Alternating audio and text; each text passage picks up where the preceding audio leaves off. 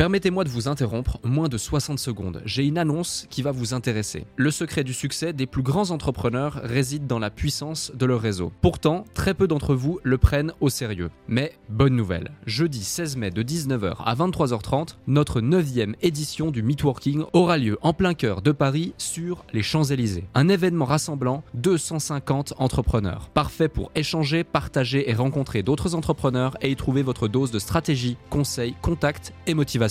Au programme, des conférences centrées sur les piliers de votre activité, vente, stratégie et état d'esprit, un cadre prestigieux, des intervenants experts de leur domaine à votre disposition pour répondre à toutes vos questions et un apéro dînatoire pour les plus gourmands. Ce n'est pas juste un événement, c'est une chance de propulser votre activité avec des conseils éprouvés et un réseau de qualité. Attention, il reste moins de 50 places. Je vous invite donc à réserver votre place maintenant avant qu'il ne soit trop tard en consultant notre site podcastledéclic.fr ou en cliquant sur le lien dans notre bio Instagram. Merci de votre confiance, hâte de vous y voir et maintenant, place à notre épisode du jour. On dit souvent que derrière un grand homme, il y a une grande femme. Et moi, ce que je veux dire aux personnes qui sont là, c'est qu'à cette époque-là, je n'étais pas un bon entrepreneur. Avant de me concentrer sur moi en tant qu'entrepreneur, je me suis concentré sur moi en tant que personne, en tant que mari, en tant que père. Et ça m'a fait performer en tant qu'entrepreneur. C'était pas de taper sur la machine de l'entrepreneur de me dire, ouais, sois meilleur entrepreneur, euh, fais plus d'argent et tout ce qui va avec. C'était de trouver qu'est-ce qui me bloquait, qu'est-ce qui m'empêchait d'avancer. Et c'est justement là que je le déclic de ce triptyque de équilibre père, mari et entrepreneur et d'avoir mon succès aujourd'hui. Donc faites attention. Parfois, on a l'impression qu'on doit travailler quelque part. Et en fait, ça, c'est qu'une conséquence d'un autre problème. Donc essayez d'aller un peu plus profond dans euh, la découverte de vos problèmes, mais pas juste regarder les symptômes en surface.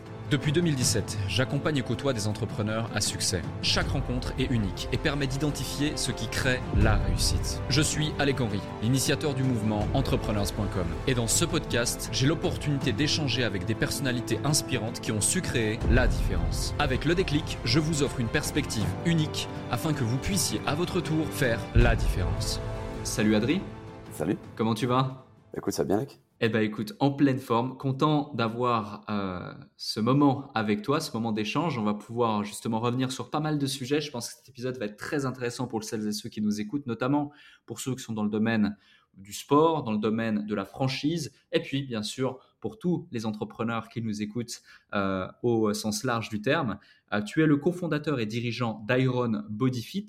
C'est une chaîne de studios de fitness spécialisée en EMS, électromyostimulation, offrant donc des séances d'entraînement efficaces pour une transformation rapide de la forme physique.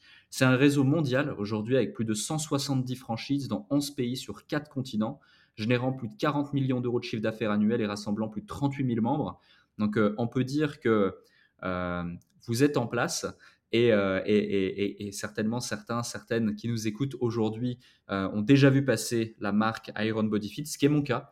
donc j'étais super content de voir que tu étais l'un de nos auditeurs, ou en tout cas euh, de temps en temps. Et puis, je suis extrêmement heureux de pouvoir passer ce moment euh, avec toi. J'ai plein de questions à te poser, que ce soit lié euh, à ton parcours, à tes débuts, à l'expansion d'Iron Body Fit, au modèle de franchise, à l'équilibre pro-perso, et d'autres questions qui seront relatives du coup à notre échange.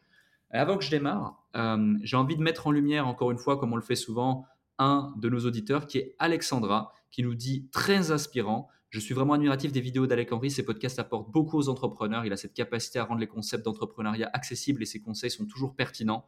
Euh, la vie est plus longue que ça, mais je vais m'arrêter là et euh, je vais te remercier Alexandra et je vais remercier toutes celles et ceux qui eh bien, euh, continuent à mettre 5 étoiles sur Apple Podcast, 5 étoiles sur le plateforme de streaming préférée. Et je vous invite, si vous voulez être annoncé aussi dans l'un de nos prochains épisodes, à mettre un avis sur Apple Podcast également. Adri, merci pour ton temps et merci d'être là. J'ai envie tout de suite de te poser une question liée euh, à ton démarrage en entrepreneuriat. Euh, tu as fait une école de commerce, tu as, fait partie de grandes écoles. Euh, ton chemin était sensiblement déjà tout tracé avec un avenir assez traditionnel et autre, alors que finalement, bah, tu t'es orienté vers la folle aventure de l'entrepreneuriat. Quel a été l'élément déclencheur qui t'a orienté vers l'entrepreneuriat? En fait, alors juste avant de commencer, je te remercie Alec et confirmer ce que dit Alexandra. Vraiment, je, ton podcast est vraiment très intéressant et très inspirant et ça apporte vraiment beaucoup de choses en, tant qu'entrepreneur. Donc vraiment, je te remercie et je remercie tous les intervenants que, que tu arrives à accueillir ici. Merci. alors, tu as parlé de grande école de commerce. En fait, un petit fake, j'ai fait une petite école de commerce. j'ai fait, c'était un bac plus 3. Et, et en fait, j'ai, je me suis jamais trop senti prêt à travailler pour, euh, pour une entreprise. Alors on dit un patron, mais pour une entreprise, euh, depuis tout jeune, en fait, j'ai cette idée. J'ai vu mon père qui était entrepreneur. Et euh, j'ai toujours eu cette idée de me dire que ben, c'est un peu la liberté en fait d'être entrepreneur. C'est un petit peu la liberté de, de choisir ce qu'on a envie de faire, comment on a envie de le faire, quand on a envie de le faire. Je parle en termes de, de, de mission entrepreneuriale. Et donc, je, suis, je me suis lancé tout de suite en sortant de l'école. Au lieu de continuer justement sur une grande école, je me suis lancé tout de suite et j'ai ouvert un, un, petit restaurant. Et j'avais envie de me frotter à ça en fait. J'ai envie de frotter à ça, j'ai envie d'avoir cette liberté et de, de pouvoir ne, pas mettre de limite en fait. Ok. Et euh, est-ce que euh, à un moment donné, tu as eu des doutes, tu as eu des peurs euh, ou est-ce que tout de suite ça a été évident pour toi de te lancer? À quel âge tu te lances? Parce que beaucoup de gens qui nous écoutent aujourd'hui, malgré leur potentiel, malgré leurs convictions, malgré même le fait qu'ils écoutent des podcasts par dizaines peut-être depuis des mois ou des années, n'osent pas se lancer ou alors ont quelques doutes avant de se lancer. Ça peut être intéressant d'avoir ton point de vue là-dessus. Bah, moi, je me suis lancé, je vais avoir 22 ans. Et euh, je suis sorti à 21 ans de l'école, 22 ans, 22, 23 ans, dans ces eaux-là, donc j'étais quand même un petit peu jeune. Et euh, bah, évidemment que j'avais des doutes. En fait, euh, j'ai, je pense que quelqu'un qui se lancerait sans doute et sans peur aurait certainement un, petit problème psychologique. C'est obligé d'avoir peur, en fait. C'est, mais il faut juste le, affronter ses peurs et se dire, bon, ok, je sais pourquoi j'y vais et, euh, se dire qu'au pire, en fait, euh, ben, qu'est-ce que tu perds? Moi, ma première affaire, j'avais, euh, je sais pas, quelque chose comme 5, 5 ou 10 000 euros d'investissement personnel à mettre. Et euh, bon, ben, au pire des cas, tu as perdu 5 000 euros et tu peux te refaire, tu peux te relancer et tu peux. Il vaut mieux justement tenter quand on est jeune que moi aujourd'hui, on en parlera plus tard, mais j'ai trois enfants et quand tu as trois enfants, c'est peut-être un peu plus compliqué de se lancer. Donc, faut pas prendre le fait qu'on est jeune comme un frein mais il faut pas aussi se dire parce que ben justement j'ai 40 ans, j'ai euh, une femme, deux enfants et que ben, c'est compliqué de refaire une reconversion professionnelle. Au contraire, aujourd'hui, il y a tellement d'outils et d'accompagnement aux entrepreneurs comme tes formations ou tes podcasts ou d'autres, il y en a tellement de supports qu'aujourd'hui, euh, ça devient euh, vraiment, pour moi, à mon sens, une évidence et, ben, et, et, plus, moins compliqué de se lancer. Mmh, ouais, je te rejoins, effectivement. Un point aussi, c'est que tu n'as pas démarré directement avec euh, Iron Body Fit. Euh, tu avais créé une première entreprise dans le bâtiment. Euh, qu'est-ce qui a fait que d'un coup, du jour au lendemain, tu décides de tout arrêter, de te lancer de zéro dans un domaine complètement différent? Alors, j'ai, fait j'ai eu plusieurs entreprises. Hein. J'ai eu un, petit restaurant. Après, enfin, j'ai, tenté plein de choses. Je me suis planté plein de fois. Et, et en fait, Iron Fit, mon associé m'en parle. Et de base, moi, je voulais juste l'aider, être son client. Et en fait, j'ai vu le marché et, et surtout, j'étais, moi, personnellement, ça répondait à mon problème à moi. C'est-à-dire que j'avais pas le temps, pas la motivation de faire du sport, je n'arrivais pas à m'entretenir de façon régulière. Et pourtant, j'en avais envie. Et donc, euh, quand il m'en parle, j'ai tout de suite vu ça en me disant, je, suis clairement un client de ce produit-là. Et euh, j'ai regardé un peu autour de moi, je me suis rendu compte qu'il y avait, ben, j'étais pas le seul. Et, euh, et je me suis dit, OK. Donc, en fait, vraiment, le déclic, ça a été de me dire que. Et j'étais passionné par le produit. C'est-à-dire que, je ne sais pas si. Si, un, Je pense, c'est mon avis, hein, si quelqu'un veut lancer une entreprise et qui veut le lancer juste pour. Parce qu'il y a un bon marché et qu'il y a de l'argent à faire, je pense qu'il faut vraiment être passionné par le produit. Je pense qu'il faut vraiment être passionné par ce qu'on a envie de faire parce que justement, c'est ce qui va nous donner les, la motivation et les ailes pour euh, passer au-dessus des obstacles. Donc moi, ça a été ça. J'étais un client potentiel. Et euh, quand j'ai vu le potentiel de marché, derrière, après, j'ai euh, emboîté le pas. Mmh, oui, complètement. Euh, avant qu'on parle justement de Iron Body Fit et, de ce marché, tu dis que tu as lancé plusieurs entreprises. Selon toi, outre la partie passion et adorer le produit, est-ce qu'il y a d'autres éléments qui ont fait que tes précédentes expériences entrepreneuriales n'ont pas forcément eu le succès que, que, vous avez aujourd'hui avec Iron Body Fit euh, auquel cas, quels sont-ils? La formation. J'ai commencé à me former en 2012, 2013 et euh, j'ai pas arrêté de me former depuis. Euh, et je me suis... la formation, clairement c'est la formation. J'étais pas formé. Il y a tellement de choses à maîtriser, que ce soit la finance, le juridique, que ce soit le management si on a des équipes, que ce soit euh, la relation client et tout ce qui va avec. Euh, la formation. La formation été clé. Ok. Et euh, Justement, la formation, on, on l'entend, beaucoup, mais aujourd'hui, il y a tellement d'offres de formation, il y a tellement d'informations disponibles aussi sur Internet, notamment maintenant avec l'IA. Quels seraient les conseils que tu donnerais à quelqu'un qui nous écoute et qui ne sait pas où trouver les bonnes informations? Ah, Ça, c'est compliqué. Je dirais des témoignages. Il faut essayer de voir d'avoir des témoignages. Euh, essayer d'aller voir ben, justement les personnes qui ont du succès. Moi, ce je suis allé voir les personnes qui avaient du succès et qu'est-ce que vous aviez, qu'est-ce que vous avez fait, qui vous avez suivi, et euh, chercher des témoignages. effectivement, il y a un peu de, à, boire et à manger aujourd'hui en, termes de formation. Euh, c'est un petit peu, je ne sais pas si la comparaison est bonne, mais c'est un petit peu quand, tu vas prendre un Airbnb, si tu vois qu'il n'y a que un ou deux avis, attention, ça sent pas bon si tu vois que ça fait 5 ou 10 ans et qu'il y a des milliers d'avis, il y a peut-être un peu de chance que ce soit un peu mieux. Donc, moi, je dirais vraiment les, les, avis, regardez, les, des témoignages de personnes qui ont suivi la formation, qu'est-ce que ça leur a apporté. ouais, moi, je, je, creuserais comme ça. Ok, ok, très clair. concernant Iron Body Fit, notamment son expansion, en avril 2015, donc vous fondez avec ton associé Iron Body Fit. Est-ce que, avant qu'on rentre dans le détail et qu'on creuse sur tous ces éléments, que ce soit au niveau du business model, euh, du modèle aussi de la franchise, qui est un modèle qui intéresse de plus en plus de gens, j'ai reçu d'ailleurs pas mal d'entrepreneurs sur le déclic qui ont aussi développé de très belles franchises. Euh, est-ce que tu peux nous expliquer concrètement en quoi euh, consiste Iron Body Fit C'est quoi la mission d'Iron Body Fit et qu'est-ce que vous proposez? Nous, on a une double mission.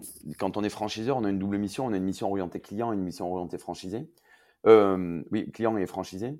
Donc, notre mission auprès des clients, c'est de, de rendre accessible le, l'entretien corporel, le fait de sentir bien dans son corps, bien dans sa tête, d'avoir confiance en soi, à des personnes aujourd'hui qui n'en ont, qui n'ont pas la, cette possibilité, du coup, des personnes qui ne, qui ne se reconnaissent pas dans la pratique du sport de façon traditionnelle.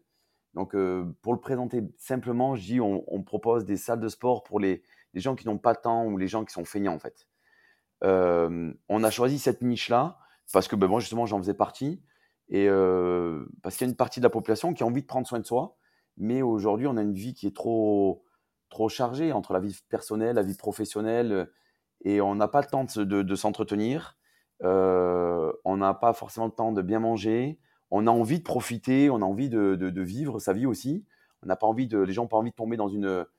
Donc, nous, notre mission, c'est ça c'est de, pouvoir rendre accessible euh, à des personnes qui n'ont pas le temps, pas la motivation de faire du sport, pas le temps de, de, de, façon traditionnelle de pouvoir ben, s'entretenir, ou des personnes qui veulent vouloir compléter ce qu'ils font de, de façon euh, quotidienne. Donc il y a peut-être des personnes qui, font, qui courent, ou qui font du vélo, ou qui, qui ont d'autres activités, qui, qui ont d'autres sports, et qui ont envie de compléter ça avec euh, de, de l'électrostimulation. Ça, c'est pour la partie euh, client. Et pour la partie franchisée, ben, justement, c'est de rendre l'entrepreneuriat accessible ben, à des personnes qui, ont envie de se lancer dans, ce milieu-là. Donc, de le rendre accessible et réalisable, en fait. Donc, euh, avec de l'accompagnement et de la formation, on a vraiment axé beaucoup, tout notre développement, une grosse partie de notre développement sur la formation des franchisés, la formation des coachs. Donc, euh, on incite beaucoup, beaucoup là-dessus. Donc, nos deux missions, elles sont vraiment là. Donner du succès aux franchisés et rendre l'entrepreneuriat accessible à une reconversion ou à un jeune qui a envie de se lancer et euh, rendre le, aussi ben, l'entretien corporel et être, le fait d'être bien dans son corps, bien dans sa tête, accessible à des personnes ben, qui euh, ne connaissent pas ça et qui ne, qui ne savent pas comment, euh, comment le faire. Oui, complètement. Euh, c'est intéressant, ça répond d'une certaine façon aussi à, une question qui va venir dans, dans, dans quelques minutes. On ira plus en profondeur sur ces sujets justement de franchisé, de formation et autres, parce que je pense que c'est vraiment la clé. Aujourd'hui, Iron Body Fit s'est rapidement développé quand même avec plus de 170 franchises euh, dans les quatre coins du monde. Comment est-ce que euh, tu expliques, pardon, cette expansion? Je ne sais pas. Je, suis sûr que si je reviens, je reviens en arrière, 8 euh, ans en arrière et qu'on le refait, autant je n'ai pas le, même succès. Je pense qu'il y a pas mal de, je dirais pas de chance, mais de réussite sur certains points. Mmh. Mais ce que je sais, c'est que moi, il y a quelque chose que j'ai mis au, j'ai mis un point d'honneur, c'était de le, service client et mettre le, client au cœur de notre métier. Euh, le, client au cœur de notre métier, qu'il soit euh, coach ou franchisé, c'est de mettre le euh, client ou franchisé, pardon, mais surtout le client, c'est de mettre le client au cœur de notre métier et délivrer la valeur qu'on promet en fait. Pour moi, c'était le plus important. On promet de la valeur et la délivrer au quotidien. Ok.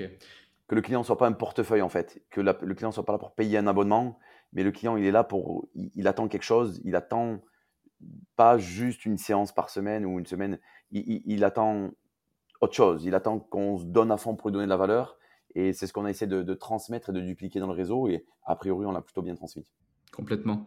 Et euh, justement, si, si, on essaie de faire une rétrospective et qu'on décortique ces huit années, étape par étape, peut-être soit année après année, ou soit euh, grande étape clé après grande étape clé euh, de, de, l'entreprise pour arriver justement à là où elle en est aujourd'hui en termes de franchisé, en termes de, couverture à l'international, en termes de chiffre d'affaires également global qui est, qui est quand même colossal. quelles sont les différentes étapes clés que tu identifies? Euh, ça peut être intéressant pour celles ceux qui nous écoutent, qu'ils aient ou pas un business euh, type franchise. Ben, la première étape, euh, étape, c'est ben, faire ton, ton, produit en fait. Donc on a fait notre premier studio et ben, c'était de valider le, concept. Donc, donc valider le concept, le remplir et faire un business model rentable. Ça c'est important le tout, c'est pas juste d'avoir un, nombre d'abonnés. Le tout, c'est pas juste, c'est aussi que ce soit rentable parce que quand tu montes une entreprise euh, et que tu veux vendre notamment de la franchise, il faut que tu, tu vendes de la rentabilité. Donc la première étape, c'était ça. Nous, ça a été assez rapide. Euh, en 3-4 mois, on a été euh, très rapidement rempli et, et, très rapidement rentable. Après, ben, la deuxième étape, c'était de dupliquer ça à une petite échelle. Donc, de passer de notre studio à nous à une dizaine de studios franchisés et ben, de dupliquer ça, d'être capable de faire faire à des franchisés la même chose. Euh, donc là, c'est de nouveaux challenges. C'est là que la formation rentre en compte, c'est là que l'accompagnement, la relation humaine rentre en compte. Et euh, après, ben là, on se développe bien en France. Et après, c'est apprendre à faire faire. C'est-à-dire que maintenant, c'est euh, ben, prendre quelqu'un. Tout à l'heure, j'étais en, en, appel avec quelqu'un qui veut potentiellement ouvrir en Pologne, par exemple.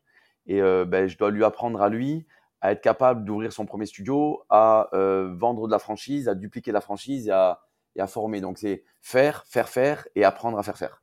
C'est les, les, trois grandes étapes là pour une franchise, à mon mmh. sens. Oui, complètement. Et à partir de quand, justement, tu parlais de la France, mais à partir de quand vous avez commencé à envisager une expansion à l'international, puis après carrément dans d'autres continents, parce que c'est une façon aussi de gérer, d'opérer, de manager, de choisir les profils avec lesquels vous allez pouvoir évoluer, euh, de s'adapter aussi aux cultures de différents pays, parce que tu vas pas forcément, ne serait-ce qu'en termes de message marketing, t'adresser euh, la même chose à certains types de profils dans un ou un autre continent ou dans un ou un autre pays. Euh, quelles ont été les, différentes étapes et l'expansion justement de, la marque? Mais Ça a plus été par opportunité. C'est-à-dire que le premier pays international qu'on a fait, c'était la Suisse. et en fait, ben, la Suisse, il y avait un franchisé c'était un, franchisé français qui avait euh, son, meilleur pote d'enfance qui était lui basé en Suisse, qui avait une autre activité. Et en fait, très rapidement, ils sont venus me voir, mais nous, on n'était pas prêts et eux n'étaient pas prêts. Ils m'ont dit, écoute, euh, bloque-nous la Suisse. Quand on sera prêt, quand tu seras prêt, on, se développe là-bas. Donc, sur le coup, comme je te dis, je n'étais pas prêt et on l'a plus fait par opportunité. Euh, et ben, la Suisse a été un succès. Et ben, du coup, donc, on a eu d'autres opportunités qui sont présentées à nous. On a eu d'autres soit franchisés, soit euh, environnement d'un franchisé qui ont dit ben, moi j'aimerais bien développer tel pays, tel pays. Donc vraiment, à ce niveau-là, je l'ai plutôt fait par opportunité. On n'a pas hum, vraiment préparé notre développement international, si ce n'est les États-Unis sur lesquels on, est en train de se concentrer aujourd'hui, mais euh, si ce n'est les États-Unis pour lesquels on a eu du temps de, préparation et d'anticipation. Mais sinon, tous les autres pays, ça a vraiment été des opportunités. Je pense au Canada, c'est euh, quelque chose qui s'est fait au, coin d'une table après un repas en fait. Mmh. Et imaginons Demain, moi, je suis euh, autrichien. Oui. Tu n'as pas encore développé euh, l'Autriche. Je te contacte et je te dis euh, voilà, écoute, Adri, j'ai envie de développer une franchise Iron Body Fit en Autriche. Il y a un énorme potentiel.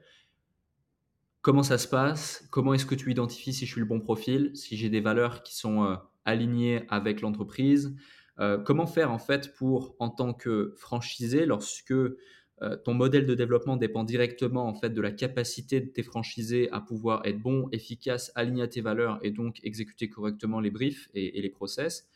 Euh, et bien t'assurer d'avoir les bons profils face à toi parce que finalement c'est peut-être euh, c'est aussi important que de trouver un associé quoi. Parce qu'une fois que le, truc il est lancé déjà que recruter des bons collaborateurs salariés ou même prestats c'est pas simple pour la plupart des gens qui nous écoutent.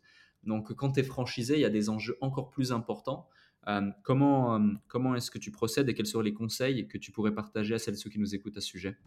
Salut à vous tous qui êtes de plus en plus nombreux à écouter le déclic. Je tenais à prendre quelques instants pour vous en remercier personnellement. Grâce à votre soutien et votre écoute, nous connaissons une croissance fulgurante parmi les podcasts business en francophonie. Si aujourd'hui vous voulez améliorer votre karma, je vous invite à laisser un avis et 5 étoiles maintenant sur la plateforme de podcast sur laquelle vous écoutez cet épisode. Cela ne prend que quelques instants et ça aide énormément pour continuer de vous offrir des interviews de plus en plus inspirants avec des invités inédits. Je lis tous vos avis et ils représentent beaucoup pour moi. Maintenant, retour à l'épisode.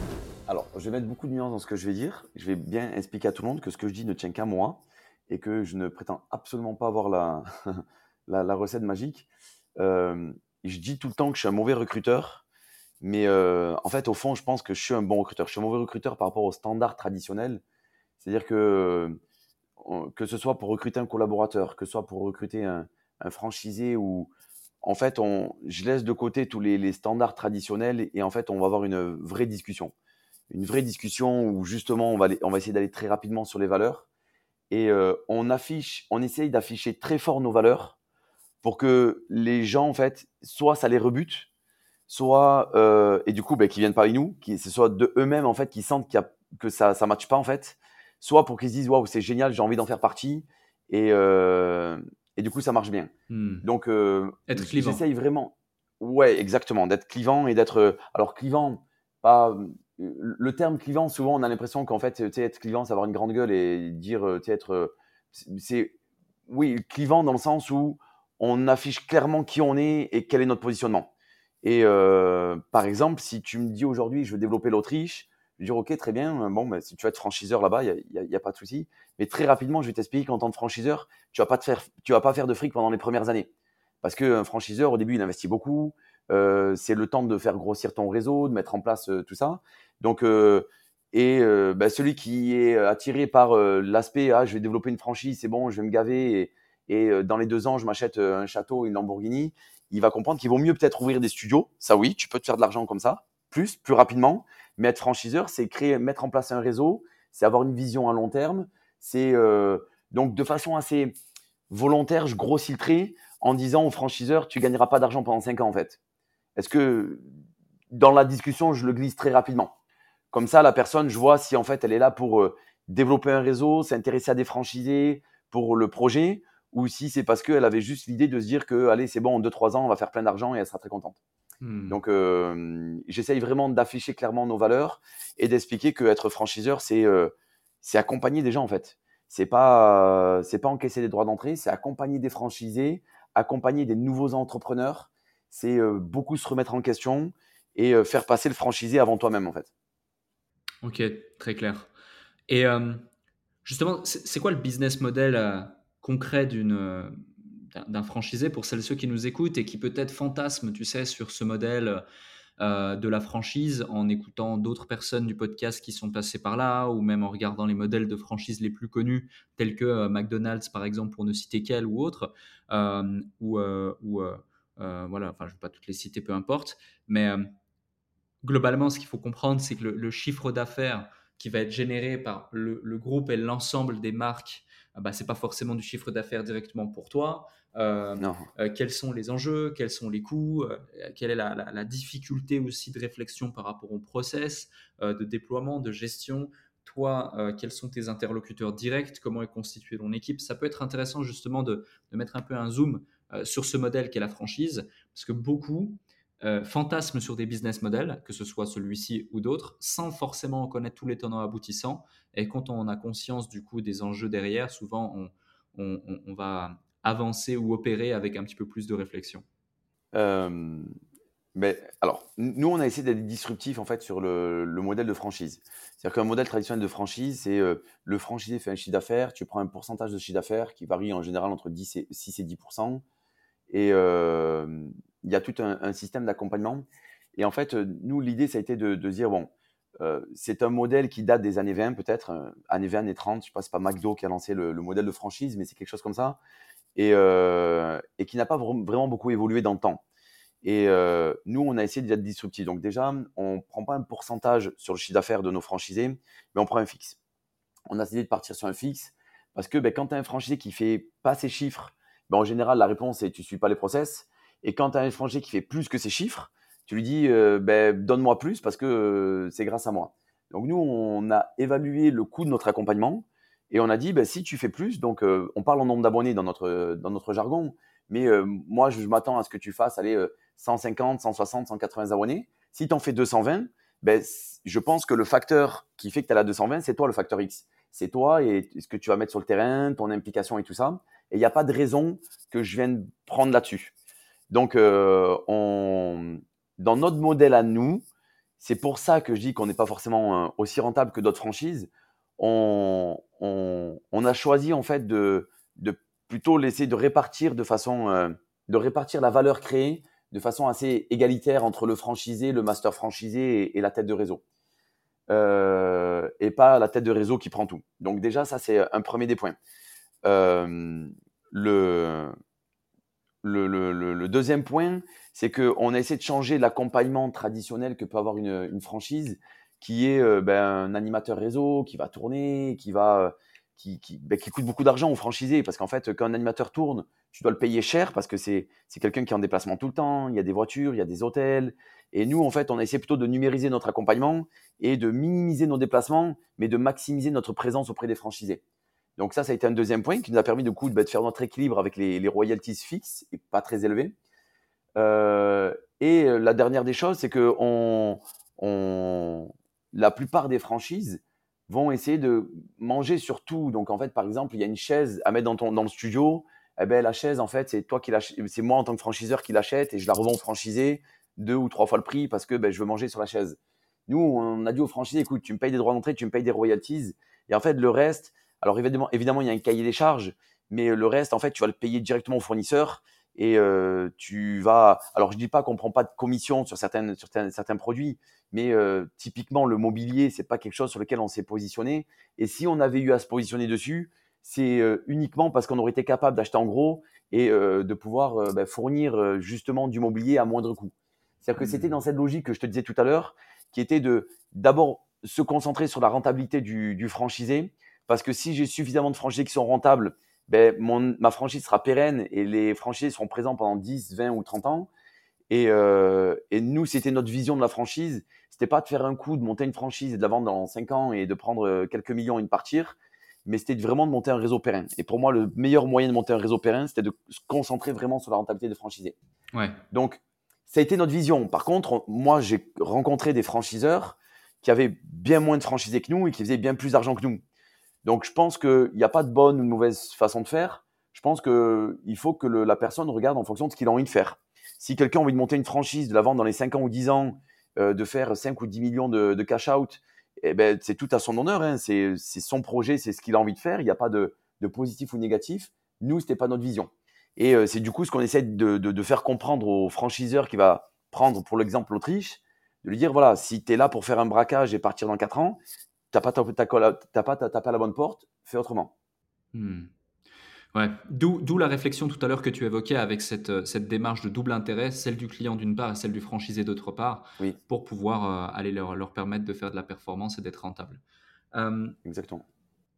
Aussi, vous avez connu du coup une quand même très belle croissance, croissance que, que dans, dans, laquelle vous êtes encore aujourd'hui. J'imagine que l'expansion n'est pas terminée. Quels sont les challenges qu'on rencontre quand on développe une entreprise à une telle intensité, surtout pour repositionner le cadre? Avec ton associé, vous êtes parti de zéro.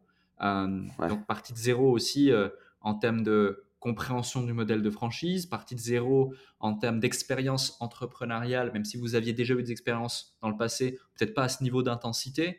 Euh, du coup, c'est quoi les grands challenges auxquels vous avez fait face, sachant que vous êtes basé sur un, un, modèle de business physique aussi, c'est des studios.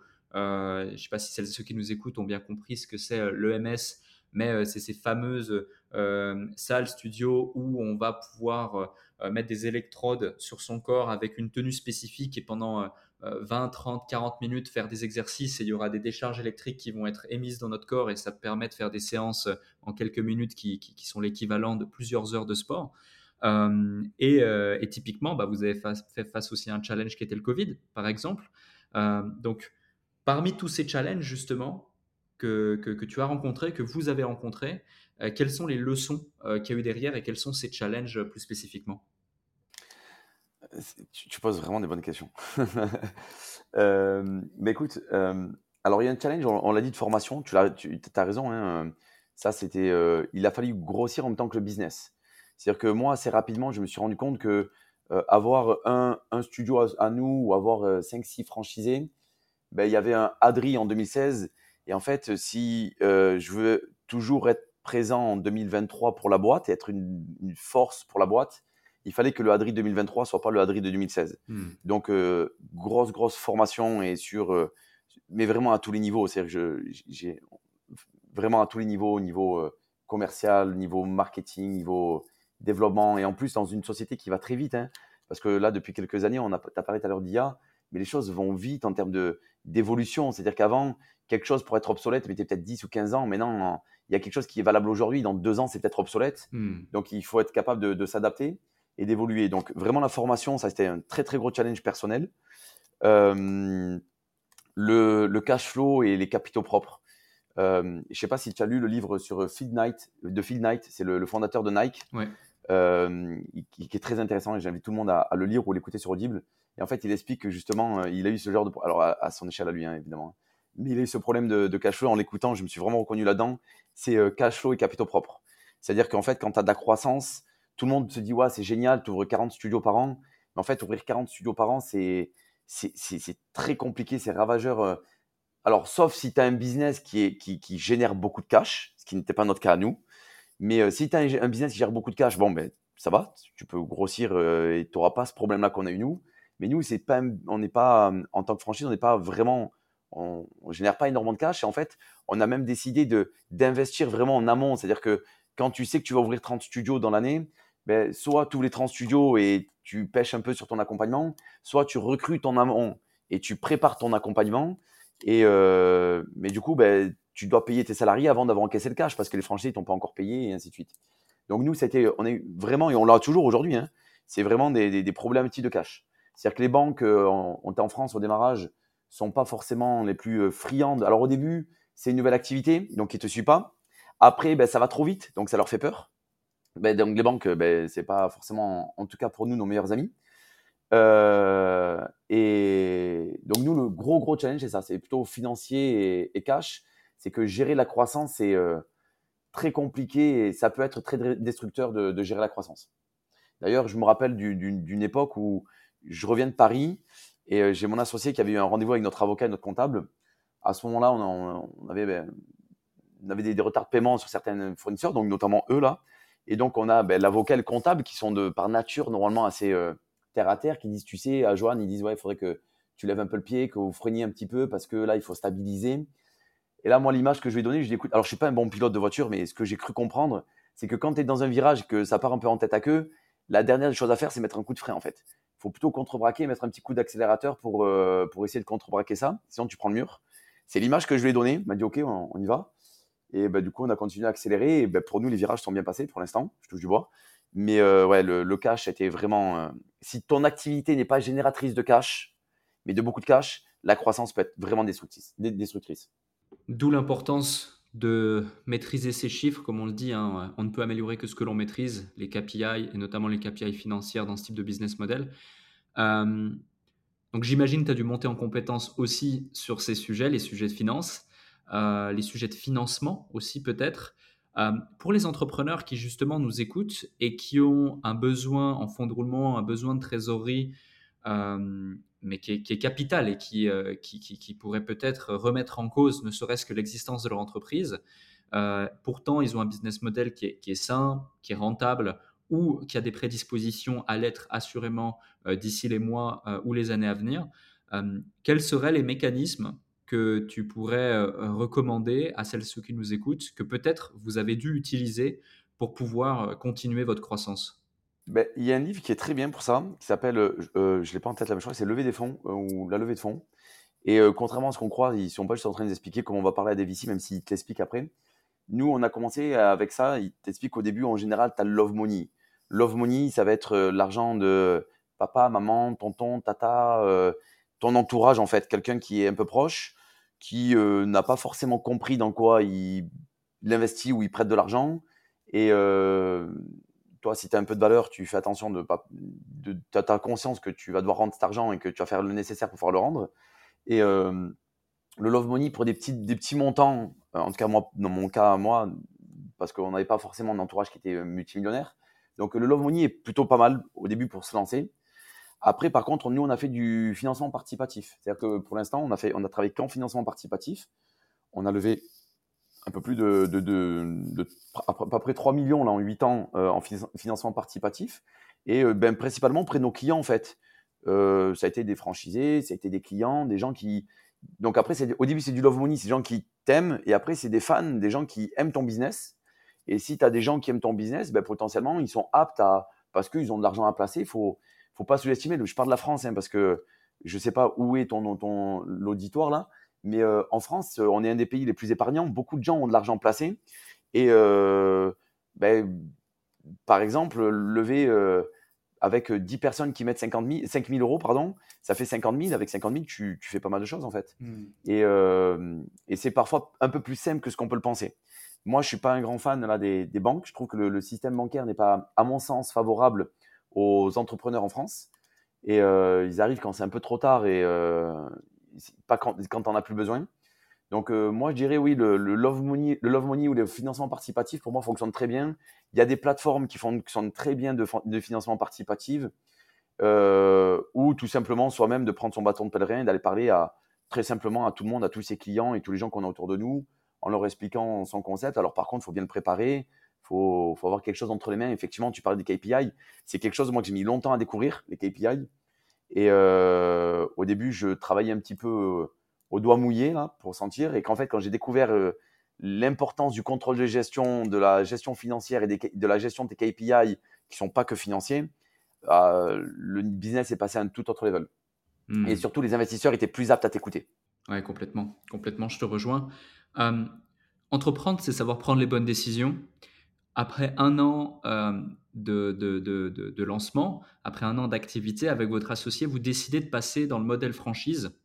Euh, pourquoi avoir choisi ce modèle spécifiquement? Quels sont les avantages que vous voyez à l'époque dans cette approche pour le déploiement plutôt qu'un autre? Je pense qu'aujourd'hui, quand, quand quelqu'un veut se déployer, alors je parlais de business physique, euh, quand quelqu'un veut déployer son entreprise en business physique, tu as, on va dire, trois possibilités. La première, tu vas maximiser ton point de vente. Donc, euh, ben, par exemple, euh, on parle de, fitness. Donc, par exemple, une salle de sport, la personne va essayer de maximiser un point de vente. Donc, mettre plus de machines, étendre son activité, avoir plus de, de, coûts, enfin, peu importe. Après, il y a une deuxième version qui va être d'étendre. en France, il y, a, y, a, une entreprise que j'admire qui est Marie Blachère, les boulangeries Marie Blachère. D'ailleurs, je pense qu'il serait, serait hyper intéressant pour, pour tes podcasts. C'est un gars en or, le fondateur. Et, euh, euh, eux, ils sont tout en intégré. C'est-à-dire que c'est quelqu'un qui a monté son activité et donc il a, je ne sais pas combien de centaines de, boulangeries et tout est intégré. Il y a des avantages et des inconvénients. Les avantages, ben, que ben, tu gagneras plus parce que c'est ton activité. Tu vas, toi, être euh, justement à la tête de ce chiffre d'affaires et de ces marges. Par contre, ça demande beaucoup plus d'investissement et, et, surtout, ça demande du recrutement. C'est-à-dire que tu vas devoir recruter des collaborateurs. La franchise, euh, c'est travailler avec des entrepreneurs et des indépendants. Et euh, donc, ça a des avantages, c'est-à-dire que c'est beaucoup moins d'investissement. C'est-à-dire que nous, quand un franchisé ouvre, on a un, investissement qui est pratiquement de zéro, voire même qui est négatif, parce qu'en fait, ils nous payent des droits d'entrée. Donc, nous, on n'a pas forcément de coût à l'ouverture d'un franchisé. Au contraire, on, gagne de l'argent, euh, en tout cas à court terme. Par contre, tu t'adresses à des entrepreneurs. Euh, par contre, oui, le, gain est plus léger, le gain est plus léger, mais le coût est, plus léger aussi. Donc moi, je me reconnaissais en fait beaucoup plus, pour ma part, je me reconnaissais beaucoup plus dans le fait de travailler avec des indépendants, travailler avec des entrepreneurs qui ont, à mon sens, ce goût, en tout cas, qui doivent l'avoir, d'avoir envie d'apprendre, d'avoir envie d'évoluer, d'avoir envie de grossir. Euh, je suis pas vraiment pour le, clash, le clivage entre les, patrons et employés mais je me reconnaissais pas forcément dans la gestion de 400 salariés euh, à l'échelle nationale, par exemple. Aujourd'hui, hmm. il y a à peu près 300, 300 coachs au niveau national en France, et je me reconnaissais pas moi dans la gestion à l'échelle de 300 salariés. Par contre, gérer euh, et euh, m'accompagner sans franchiser, c'est quelque chose dans lequel je me retrouve beaucoup. parler avec des entrepreneurs, les faire évoluer, leur prodiguer des formations. C'est quelque chose dans lequel je me reconnaissais bien et, et donc ça a été mon choix en fait. C'était plutôt ça. C'est ce que je veux maximiser les gains et avoir. C'est peut-être quelqu'un qui a besoin de plus de contrôle. C'est-à-dire que moi, par exemple, en tant qu'avec des franchisés, tu as moins de contrôle qu'avec des salariés. Avec des salariés, tu as plus de contrôle et les choses se passent à peu près comme tu le veux. Euh, quand tu as des franchisés, ça se passe pas forcément comme tu veux. Et c'est là où y a, je trouve qu'il y a de l'excitation. C'est-à-dire que tu dois hmm. t'adapter aux personnes que tu as face à toi. La, tendance est un peu différente. Malgré, malgré tout, euh, enfin malgré justement le fait d'avoir des briefs et d'avoir des, des, process qui sont établis, hein, parce que quand tu développes des franchises, c'est hmm. souvent euh, très process, très brief. Est-ce que tu as une anecdote justement à nous partager, un peu croustillante, de situation où malgré les process, malgré les briefs, malgré les indications et malgré en plus le fait que bah, tu, donnes des formations, tu donnes des conseils parce qu'avec l'expérience, tu sais ce qu'il faut mettre en place ou pas pour que cela fonctionne. En tout cas, ton objectif et ton intérêt, c'est faire en sorte que le franchisé puisse euh, bah, générer le, maximum de chiffre d'affaires et développer son business. Euh, une anecdote où euh, bah, ça ne se passe pas du tout comme prévu et tu dois malgré ça t'adapter à la situation pour pouvoir faire en sorte que ça se passe quand même le mieux possible. Mais j'ai un franchisé c'était un, de nos pires franchisés aujourd'hui. Il bosse avec nous à la tête de réseau en fait. Et quand je dis c'est un de nos pires franchisés, c'est qu'il il est génial. Mais en fait, dans notre concept à nous, en fait, on fait que de l'électrostimulation. C'est-à-dire que on met pas de poids, on met pas d'élastique, on met, on met rien dans les studios. On a choisi vraiment de, garder, de faire juste une activité d'électrostimulation. Et c'est quelque chose auquel qui nous, qui est vraiment dans, dans l'ADN de notre concept. Et en fait, on a ce franchisé, et s'il écoute, je pense qu'il écoutera, il se reconnaîtra. Euh, lui, nous a tout fait. C'est-à-dire qu'il a mis des steps, il a mis des sacs de boxe, il a mis des ballons, il a, mis, il a tout mis. Sauf qu'à cette époque-là, il a trois studios. Donc, tu sais, c'est un franchisé qui pèse. Et si tu le fais de façon brute et contractuelle, tu arrives, tu dis, écoute, tu me fais chier, ton contrat est interdit de faire ça, tu me corriges ça demain ou tu vires du réseau. Et, et moi, ben justement, c'est quelque chose qui est hyper challengeant parce qu'en fait, tu, dois te poser la question, mais pourquoi il a fait ça? Peut-être qu'il n'a pas compris, peut-être qu'il a son idée ou quoi que ce soit. Aujourd'hui, il bosse avec moi, enfin avec moi, il bosse dans, l'équipe, il, fait partie de l'équipe. C'est un membre indispensable de l'équipe. D'ailleurs, c'est un membre extraordinaire dans l'équipe. Il, aide, il, maintenant, justement, il fait partie des gens qui vont voir les franchisés et qui leur dit, les gars, en fait, euh, il faut pas mettre n'importe quoi. Mais euh, ben, du coup, quand tu te trouves face à ça, et le sac de boxe, c'est, enfin, pour moi, la boxe, c'est le, c'est le niveau ultime du box, du, du, sportif. C'est-à-dire que un stepper, allez, à la rigueur, je peux un peu comprendre qu'il ait eu besoin de mettre un stepper. Mais le sac de boxe euh, et les gens qui ont déjà essayé de l'EMS là et qui comprennent ce que c'est que de faire une séance et d'avoir un sac de boxe, je me demande même comment tu fais pour taper dans le sac avec, euh, avec une, la stimulation. Et euh, ça a été, mais c'est une anecdote là que encore aujourd'hui on en parle. Enfin, c'était quand on veut parler d'un mauvais élève là, on parle de lui et de son sac de boxe. C'était et donc, il avait trois franchises. Il, en a revendu deux à d'autres franchisés. Il en a toujours un pour lui. Et aujourd'hui, il bosse avec nous euh, en parallèle euh, au, développement du réseau en France. Et euh, donc, bah, pour moi, c'est un vrai succès. C'est de se dire que j'aurais pu partir en clash, j'aurais pu bah, perdre un franchisé ou perdre un élément du réseau ou me disputer avec. Et aujourd'hui, au contraire, quelques années après, notre relation est encore plus forte que ce qu'elle était avant. Hmm. C'est parfait parce que cette anecdote, elle introduit assez, assez bien la, prochaine question. C'est-à-dire que Là, ce que tu évoques, c'est que tu as un franchisé qui, euh, euh, de prime abord, est un peu le mauvais élève tel que tu l'évoques, et puis finalement, euh, il devient un très bon élève, un très bon élément au point de rejoindre l'équipe pour vous permettre de développer, ou en tout cas soutenir le développement de l'expansion au niveau, là, en l'occurrence, national sur la France. Avec une expansion comme celle-ci, notamment à l'international, totalisant plus de 170 franchises, encore une fois, je le répète, c'est quoi les stratégies qui ont été mises en place pour gérer efficacement au niveau d'une organisation aussi vaste et aussi diversifiée, euh, comment est-ce que tu assures une communication et une coordination entre toutes ces entités réparties dans tous les différents pays? Est-ce que euh, vous avez du coup une équipe en interne? Si oui, euh, bah, comment ça marche? Combien vous êtes? Est-ce que tu as des responsables de réseau d'un point de vue pays ou continent qu'on se rende compte justement de l'ampleur de l'infrastructure et de la structure qui est nécessaire aussi pour pouvoir gérer ça? Ben En France, pour gérer les réseaux français, c'est une quinzaine de salariés là aujourd'hui, juste le réseau français. Euh, donc, euh, bon, on s'est structuré, on a des, personnes justement qui s'occupent des partenariats avec les produits complémentaires, on a euh, une partie administrative, on a un contrôleur de gestion en interne. Donc, justement, je parlais tout à l'heure de, de des KPI et, de, et de, des reporting. Donc, on a, choisi d'avoir un, contrôleur de gestion en interne. on a ben, des développeurs, des accompagnateurs pour le réseau. Mais en fait, notre développement international, c'est un, investisseur qui me l'a fait prendre conscience. Je n'avais pas pris conscience de ça. En fait, on a travaillé un petit peu en, en, essaim d'abeilles, on va dire. Et euh, en fait, la plupart de notre développement international est né de la France. C'est-à-dire que notre développeur au Canada est français, notre développeur en Espagne est français, notre développeur en Angleterre est français. Et en fait, ils étaient franchisés ou ils faisaient partie de l'équipe ou ils étaient dans l'environnement. Et en fait, à un moment donné, on les avait envoyés un petit peu en émissaire dans ce pays-là. Ils ont dit donc, euh, ils ont dit ok, moi c'est bon, je prends le pays et euh, donc ils l'ont acheté. Quand ils ont acheté le pays, ils ont acheté le droit de développement de la franchise sur le territoire. Et donc, c'est ce qu'on appelle nous des master franchises. C'est-à-dire que le, le, au Québec, c'est un couple, par exemple, ils étaient franchisés en France, ils ont vendu leur studio, ils sont partis là-bas, ils ont acheté le droit d'entrée. Et euh, ben, maintenant, ils développent là-bas sur le, territoire. Hmm. Donc, ils vivent les mêmes effets de palier que j'ai cité tout à l'heure pour la France. Donc, premier effet, c'est de trouver, alors, soit d'ouvrir le sien, soit de trouver son premier franchisé, de l'amener au succès, de dupliquer ça sur 3 4 studios, et après de monter à 10, 20, et après d'aller chercher les nombres en fonction du pays, le potentiel du pays. Donc, on n'a pas du coup la même infrastructure en fonction des pays, en fonction de leur niveau d'avancement. Euh, en Espagne, là, c'est tout frais. On est en train d'ouvrir euh, et d'accélérer un petit peu en Espagne. Ils, sont pour l'instant trois à développer l'Espagne. Et euh, bah, s'ils suivent les mêmes tendances que la France, ils vont passer de 3 à 5, à 10 et à 15 pour arriver à à peu près 15-20. C'est à peu près, le, à mon sens, l'équipe complète pour développer un, pays comme d'une taille de la France. Ok.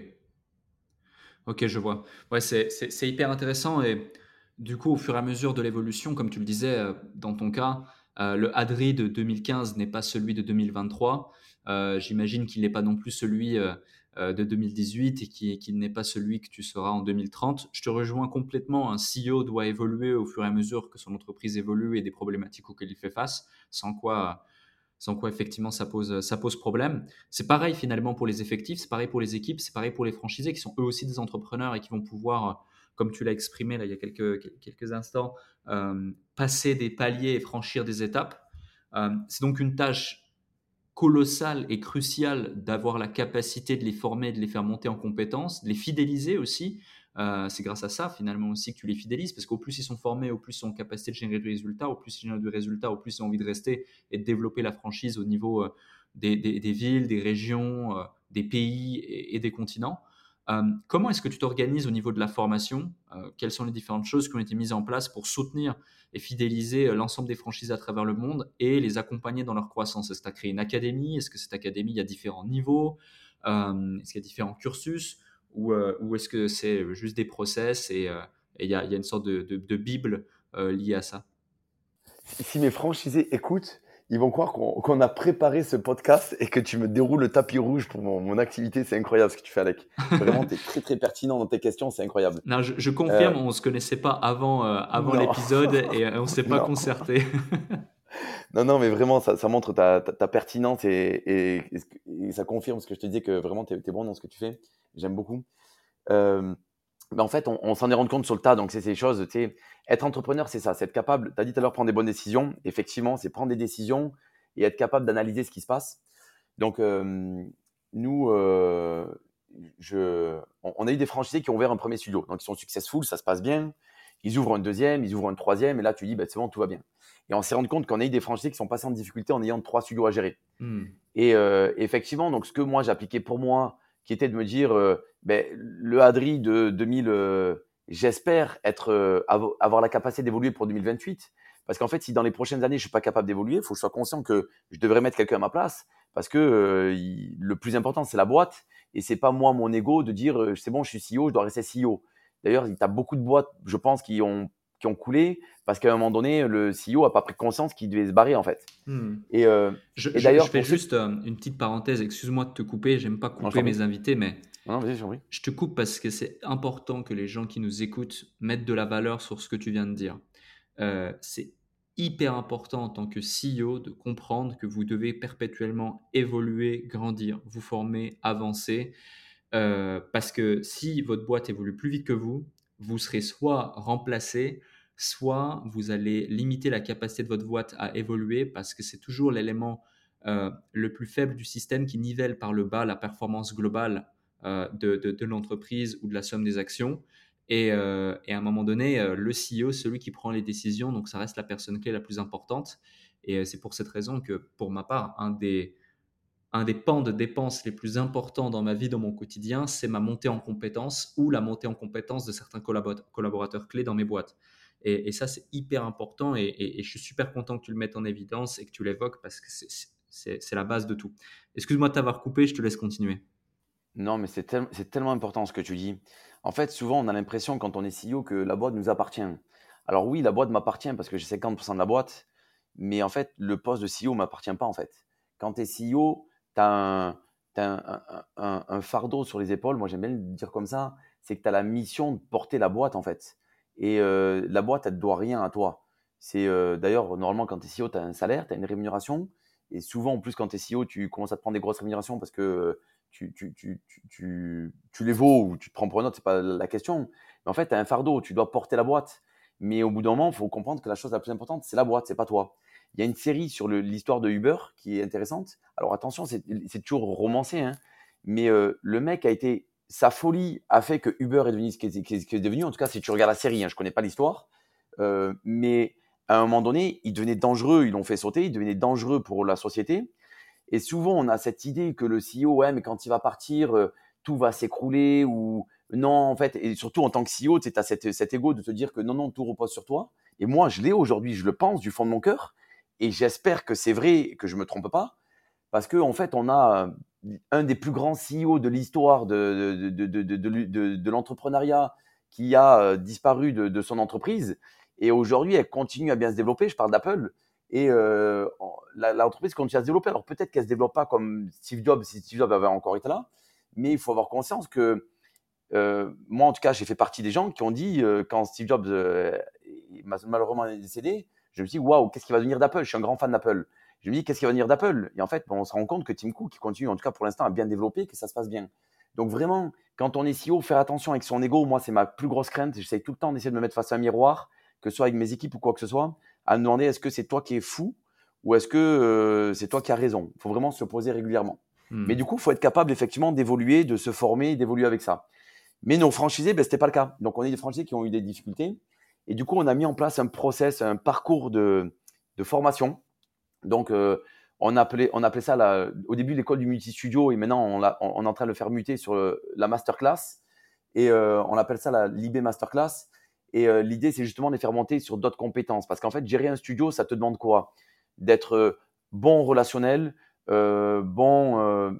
si t'es pas bon en gestion, c'est pas grave en fait, parce que tu vas compenser tes, tes lacunes en gestion avec un nombre de membres un peu plus important. Et... Sauf que quand tu as trois studios, que tu n'es plus dans tes studios, automatiquement ton nombre de membres, sauf si vraiment tu as des équipes qui sont ultra performantes, ton nombre de membres va diminuer dans tes trois studios. Ton activité, quand tu dupliques comme ça, ça diminue un petit peu. Donc c'est là où tu dois maximiser ta capacité de gestion financière, ta capacité d'analyse. Tu dois maximiser tes compétences de management, de relations humaines. Parce que si tu n'es pas capable de faire ça, ben en fait, tu te retrouves avec trois studios et très rapidement, en tout cas dans notre cas nous, très rapidement, il n'y a plus de cohésion d'équipe. Tes équipes, ils sont là pour un chèque de paye et pas forcément pour. Euh, et tu crois que c'est leur faute, mais en fait, c'est pas leur faute, c'est tes compétences à toi qui font qu'ils en sont là.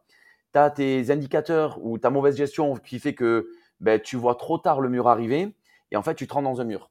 Donc là, justement, la masterclass, nous, on va être orientée là-dessus. Elle va être orientée management, gestion des, indicateurs, donc des KPI, euh, euh, gestion financière et ainsi de suite. Donc, c'est notre parcours, il est là. Donc, au début, je te forme à gérer un studio, et après, je te forme en gérer deux, je te forme en gérer trois, et euh, nous, le plan idéal, c'est d'aller jusqu'à cinq, et après, je te forme en gérer cinq. Tu as ton plan à cinq studios, et là, c'est, à mon sens, le, pour un franchisé, le, stade ultime où tu as mis en place un système qui te permet de bien vivre et de pas forcément avoir à, travailler non plus 100 euh, heures par semaine.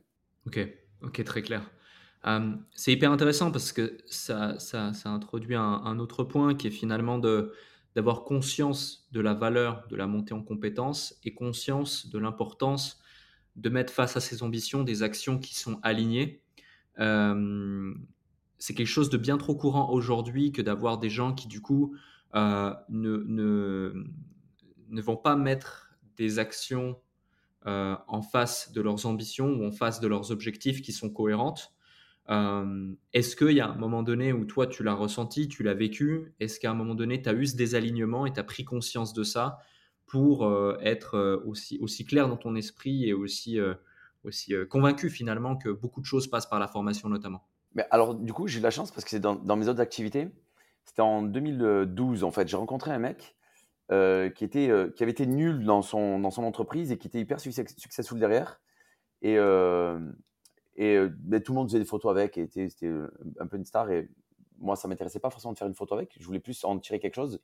Et je je lui pose une question. Je lui dis, mais qu'est-ce qui a été, quel été ton déclic? Alors, j'ai pas dit le terme déclic, mais là, j'utilise pour le, podcast.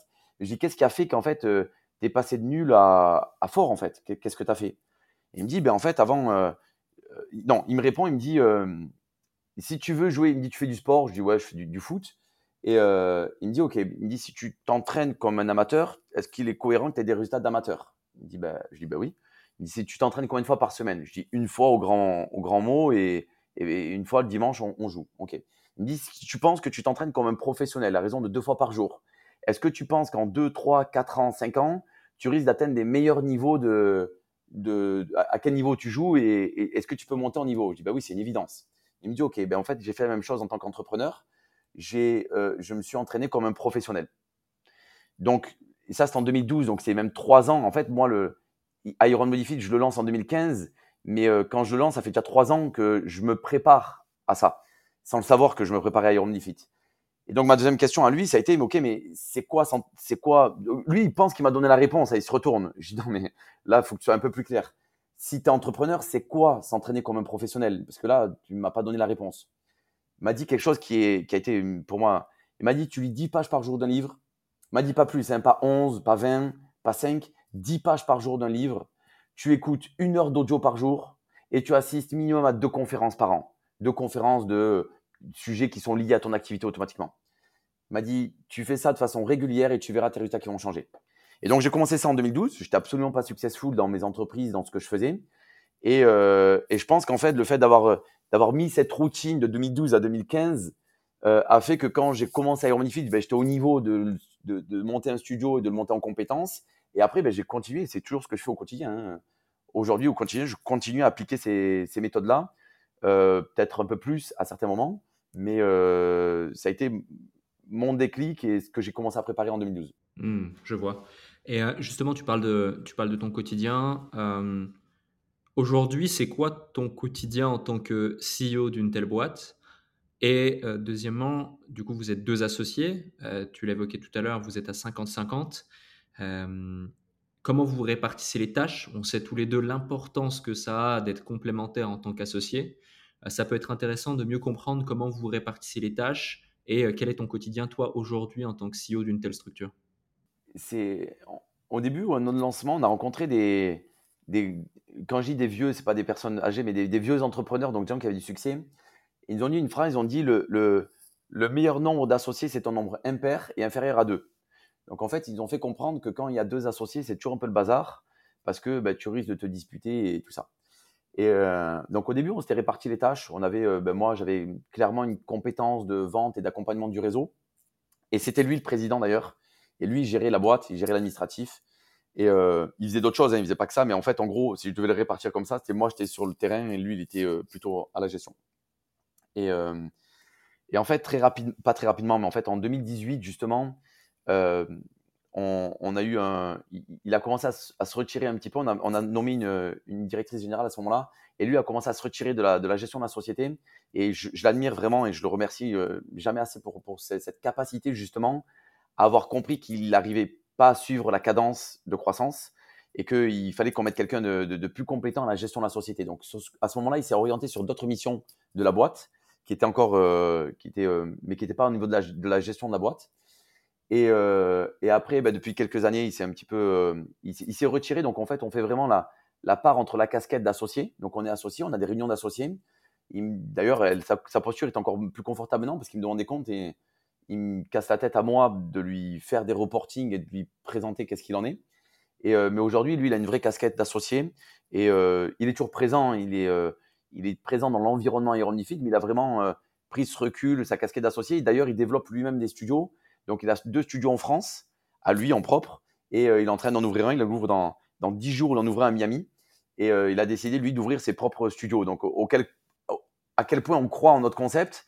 C'est-à-dire qu'il est associé de, la boîte, mais il a choisi, lui, de mettre son temps maintenant dans ses activités personnelles. Et ben, en l'occurrence, ses activités personnelles, c'est d'ouvrir des studios. Ça, c'est son. Donc aujourd'hui, moi, depuis maintenant quelques années, j'ai pris la, gestion du groupe global. Là, j'ai pris la, gestion, moi, personnellement, du groupe global. Et moi, mon rythme en tant que CEO, et attention, encore une fois, je répète, hein, c'est mon rythme à moi. Je ne suis pas en train de dire c'est le bon rythme et tout ce qui va avec. Mais j'ai un rythme effréné, c'est-à-dire que je me lève très tôt le matin. je, me lève à, je me lève à 4h15 le matin. Je commence mes rendez-vous à 5h. Et parce que ben, je dois compiler ça avec ma vie. J'ai trois enfants et, et, je suis marié depuis 12 ans. Donc, ben, j'ai aussi une vie de famille à, à compiler avec ça. Donc, je j'ai une vie, je suis très très orienté euh, travail et performance. Donc euh, je trouve toujours 30 minutes de ma journée pour faire mon sport. Euh, écouter mes, mes audios, parce que maintenant j'avoue que je lis pas, mais j'écoute Audible. Mais bon, ça fait le job. et je travaille, je commence à 5 heures, je finis vers 19 h le soir et je m'arrête pas. Intéressant, merci pour, merci pour la transparence. Et justement, tu évoques, évoques, un sujet, tu es, tu es euh, père de famille, tu es marié, euh, on l'a évoqué tout à l'heure en off, euh, ça fait partie des choses les plus importantes de ta vie avec ta boîte. Ce sont les trois choses les plus importantes de ta vie, tu, tu l'évoquais. en ayant autant de responsabilités sur une telle entreprise qui nécessite beaucoup de temps, de l'engagement, des sacrifices, de la concentration, parce qu'en plus tu as conscience du fait que bah, être CEO, c'est avant tout prendre des bonnes décisions, je vais dire des décisions, mais surtout les bonnes décisions. Comment est-ce que euh, tu concilies les différentes sphères de ta vie avec euh, ton développement personnel, ton développement continu de ton entreprise, et puis bien sûr euh, tes proches, ta famille? Mais, Moi, ce que je dis, c'est que déjà, je remercie ma femme et mes enfants d'être compréhensifs et de, de, l'accepter et de me laisser le faire, en fait, de me laisser le vivre. Parce que je pense qu'en fait, tu sais, quand tu es passionné comme ça par ta boîte, toi, tu t'en rends pas compte, en fait. Mais ceux qui en souffrent le plus, c'est ton entourage, en fait. Et donc moi, j'essaye déjà de... Je passe... Il y a des moments où je coupe. C'est-à-dire quand je coupe, je coupe. C'est-à-dire qu'il n'y a pas le téléphone et si je suis coupé, je suis coupé. Je vais pas répondre en fait. Je vais, sauf si urgence vraiment. Mais je vais vraiment essayer de, couper et de passer des moments de qualité. Si je suis avec ma femme ou avec mes enfants, de vraiment passer des moments de qualité. C'est-à-dire si je vais au resto avec ma femme j'ai pas mon téléphone et normalement non, parce qu'autant elle écoute ça, elle va me dire oui, non, si, des fois ça arrive. Oui, ça arrive, mais normalement, j'essaie de pas voir le téléphone et pas être en train de traiter des, sujets ou des ci ou des ça. Je suis avec ma femme, je suis avec ma femme, euh, je pose le téléphone, je le mets en silencieux et j'essaye de, faire abstraction de ça parce qu'en fait, tu te rends compte qu'il n'y a pas forcément d'urgence et que tu traites ça le lendemain, tu traiteras ça le lendemain. Et pareil avec mes enfants. Donc, euh, j'ai essayé de mettre un rythme, c'est-à-dire que, par exemple, euh, j'ai quelque chose qui me tient à cœur, c'est que le matin, je prépare mes enfants pour aller à l'école. C'est-à-dire que dans mon agenda, il y a de, de 7h à 8h, il y a, un, écrit rendez-vous, mais en fait, je suis en préparation de mes enfants. Donc, il sera très rare que j'ai un, rendez-vous avec mes enfants, un, rendez-vous professionnel à ce moment-là. Euh, par contre, ben, par, par moment, ça passe par des moments d'absence. Donc, est-ce que j'arrive à le concilier? Je dirais, je, pense que non. Moi, je te dirais que oui, mais je pense que si tu demandes à mon entourage, ils te diront que non, pas forcément. Et que ben, certains moments, tu délaisses un peu ta boîte pour ta famille, et certains moments, tu délaisses un peu ta famille pour ta boîte. Mais euh, moi, je me suis fixé trois. C'est-à-dire que par contre, ce que j'ai beaucoup délaissé, c'est euh, mes amis. Euh, je passe beaucoup moins de temps avec mes amis et ainsi de suite. c'est si je suis pas en train de travailler, je suis avec ma femme ou mes enfants. C'est mmh. principalement comme ça que j'essaie de de, de, me structurer. Et au milieu de tout ça, ben, je prends, j'essaie de garder du temps pour moi quand même, de garder environ entre 30 minutes et une heure par jour où ben, justement je peux aller ben, faire un footing, faire un peu de sport et écouter un livre audio euh, ou enfin juste prendre un peu de temps pour moi. Et j'emboîte quand même une vingtaine de minutes de méditation. Alors c'est un grand mot méditation, mais de, de moments pour moi là euh, dans la journée. Donc c'est quand même très rythmé. C'est-à-dire que je suis un peu un robot. Des fois ma femme elle, me fait des remarques. Elle a un peu raison. Elle, me dit quoi, faut que je passe par, ta secrétaire pour t'envoyer quelque chose. Et euh, alors vraiment j'ai pas de secrétaire, mais c'est une façon de me faire comprendre que elle n'est pas une de mes employés, elle n'est pas une de mes franchisés, elle n'a pas besoin de prendre rendez-vous et si elle a besoin de me parler, qu'elle me parle. Donc c'est un peu compliqué, mais en ce moment, je suis un peu en home office depuis quelques temps, donc euh, ça fonctionne bien. Mmh. Ouais, je vois. Et euh, aujourd'hui, justement, tu dis ça fonctionne bien, ça a l'air plutôt bien structuré. Moi, je me reconnais, euh, je me reconnais en toi parce que je suis aussi un peu en mode robot. Alors, j'ai pas encore d'enfant, mais, mais mais c'est dans mes projets de vie et, ça sera nécessaire d'être encore plus organisé le jour où ça viendra. tout ça pour dire, je, suis persuadé que celles ceux qui nous écoutent se disent waouh, c'est super cadré, comment il fait, moi j'en suis pas encore capable, etc. À partir de quand tu as eu ces prises de conscience et tu as été dans la nécessité, si j'ose dire, de justement bien organiser? Parce que pour beaucoup, être un entrepreneur, c'est aussi un peu euh, survivre dans le chaos euh, et, réussir un peu à tout concilier. Puis après, tu culpabilises. Puis en fait, tu vois, alors là, tu, tu, tu, l'évoques. Hein, tu dis voilà, moi j'ai trois priorités dans ma vie. C'est euh, ma femme, mes enfants, mon business. Et malheureusement, j'ai dû mettre des choses de côté. J'ai dû concilier des choses. Euh, pour beaucoup, tu vois, ils essaient un petit peu de chercher ce fameux équilibre, entre guillemets, euh, et, d'avoir euh, les différentes sphères de sa vie qui sont comblées, puis au final, tu n'arrives pas, puis au final, tu culpabilises, puis au final, après, tu, tu n'arrives pas à atteindre certains objectifs, puis tu regrettes certaines choses, puis tu te prends la tête avec certains, puis avec d'autres. Enfin, ce que je suis en train d'évoquer, c'est une caricature, mais c'est le quotidien de la plupart des entrepreneurs.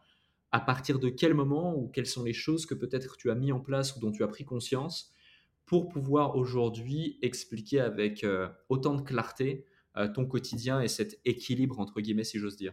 Ben en fait, euh, je, je, sais pas, tu me permets de citer, en même temps, c'est un des plus grands coachs en développement personnel, mais si je peux citer quelqu'un, ça ne te dérange pas? Oui, bien sûr, bien sûr. En fait, moi, je suis allé au, séminaire d'Anthony Robbins, mmh que je recommande à tout le monde. Alors attention, il ne faut pas, faut pas croire que c'est magique et que tout va changer. Mais en fait, dans son séminaire, justement, il prend quelque chose que je reprends du coup avec les franchisés. Il, appelle ça, lui, la roue du succès. Et justement, en fait, il prend tous ces aspects de la vie. Tu as la partie financière, tu as la partie relationnelle, tu as la partie euh, euh, amour, tu as la partie. Bon.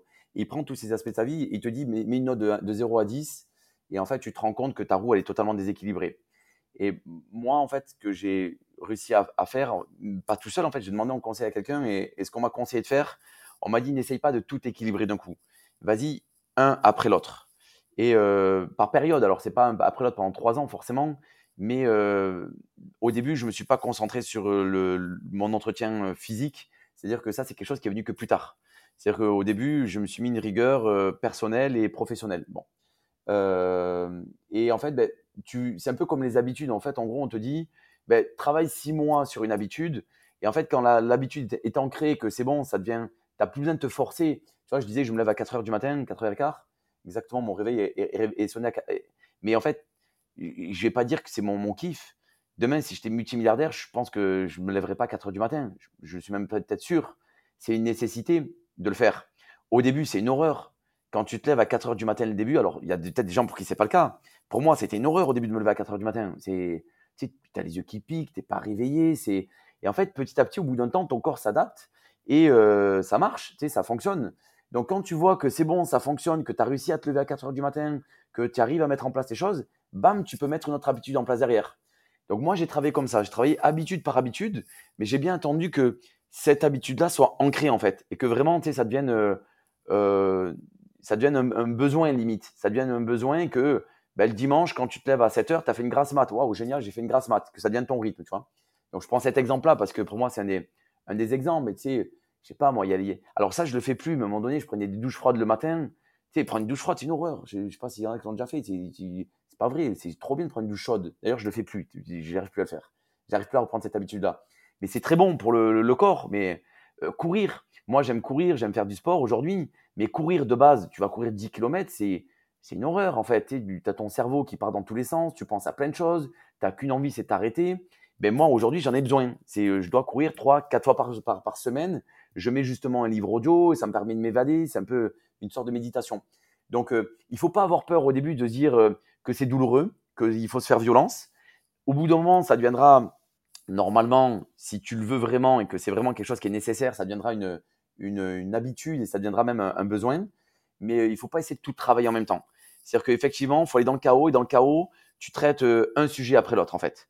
Hmm. C'est voilà, c'est le bordel quel sujet je vais traiter maintenant, je vais régler ce problème-là. Une fois que j'ai réglé ce problème-là, j'en règle un autre. Et en fait, on y va pierre à pied près, étape après étape. Complètement, complètement, je te rejoins. C'est la méthode des petits pas et que lorsque l'on veut créer une nouvelle habitude, il faut pas, il faut pas tout mettre d'un coup. C'est capital, c'est la meilleure façon de se dégoûter et de ne pas y arriver. Adri, j'ai adoré cet échange, vraiment, j'ai beaucoup aimé. j'ai une dernière question à te poser, la question que je pose à chacun de nos invités, mais avant ça, si celles et ceux qui nous écoutent ont eu autant de plaisir que je n'ai eu à animer cet épisode, à nous écouter, eh bien, euh, faites-le nous savoir en mettant 5 étoiles sur votre plateforme de podcast préférée, en mettant un avis sur Apple Podcast. Encore une fois, ça nous aide énormément à continuer à être dans le top des podcasts les plus écoutés en francophonie dans la catégorie business. Ça fait très plaisir. C'est une énorme euh, gratification et c'est ce qui nous permet d'avoir des invités euh, toujours plus intéressants, toujours plus dingues. Merci Adri d'ailleurs de t'être prêté au jeu et partager cet épisode si quelqu'un a besoin de l'entendre et de l'écouter attentivement. Dernière question pour toi, euh, est-ce que tu pourrais nous partager un déclic qui a littéralement créé une transformation identitaire chez toi, que tu n'as jamais partagé peut-être dans une interview, que, que tu n'as pas partagé dans cet épisode, mais qui te tient à cœur? Ça peut être une simple phrase, ça peut être une situation, une citation, quelque chose de positif, quelque chose de moins positif, peu importe mais vraiment euh, le déclic que tu as envie de partager ici et qui est la signature de cet épisode. Tu as carte blanche pour le mot de la fin. Bah, je te remercie, je remercie tout le monde, tous ceux qui auront écouté ça. Euh, j'ai jamais partagé de façon publique, mais justement, en fait, quand je suis allé chez, euh, au séminaire d'Anthony Robbins, euh, j'y suis allé parce que je pensais que ça allait m'aider à devenir un super entrepreneur.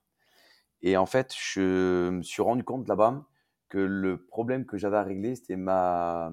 À cette époque-là, ça faisait très peu de temps que j'étais avec ma, avec ma femme. Et enfin, très peu de temps, c'était deux ans.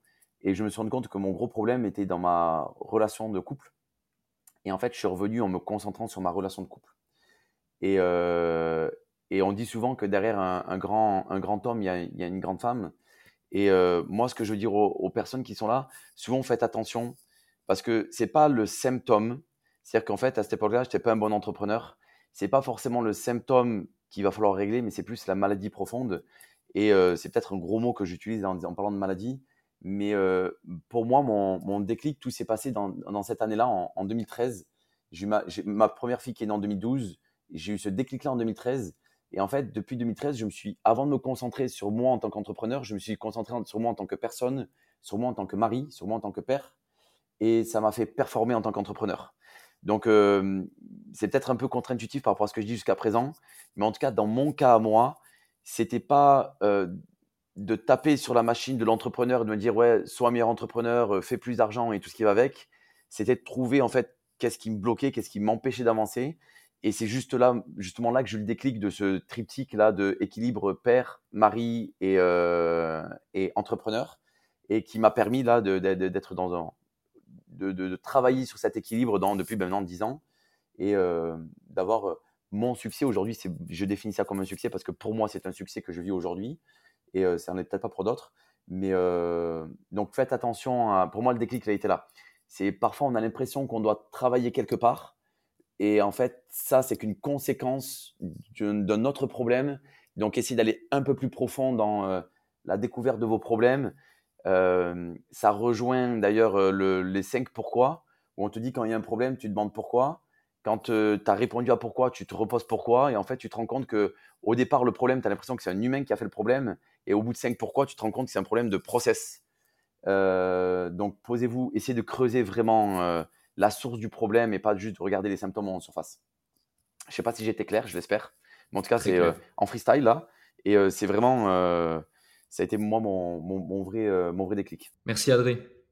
Merci à toi Alec, merci à tout le monde de m'avoir écouté et encore vraiment bravo et je te remercie pour, euh, pour tes questions, questions ultra pertinentes et de, de, laisser la parole à des, des personnes comme moi pour euh, essayer d'inspirer d'autres personnes. Vraiment merci beaucoup Alec.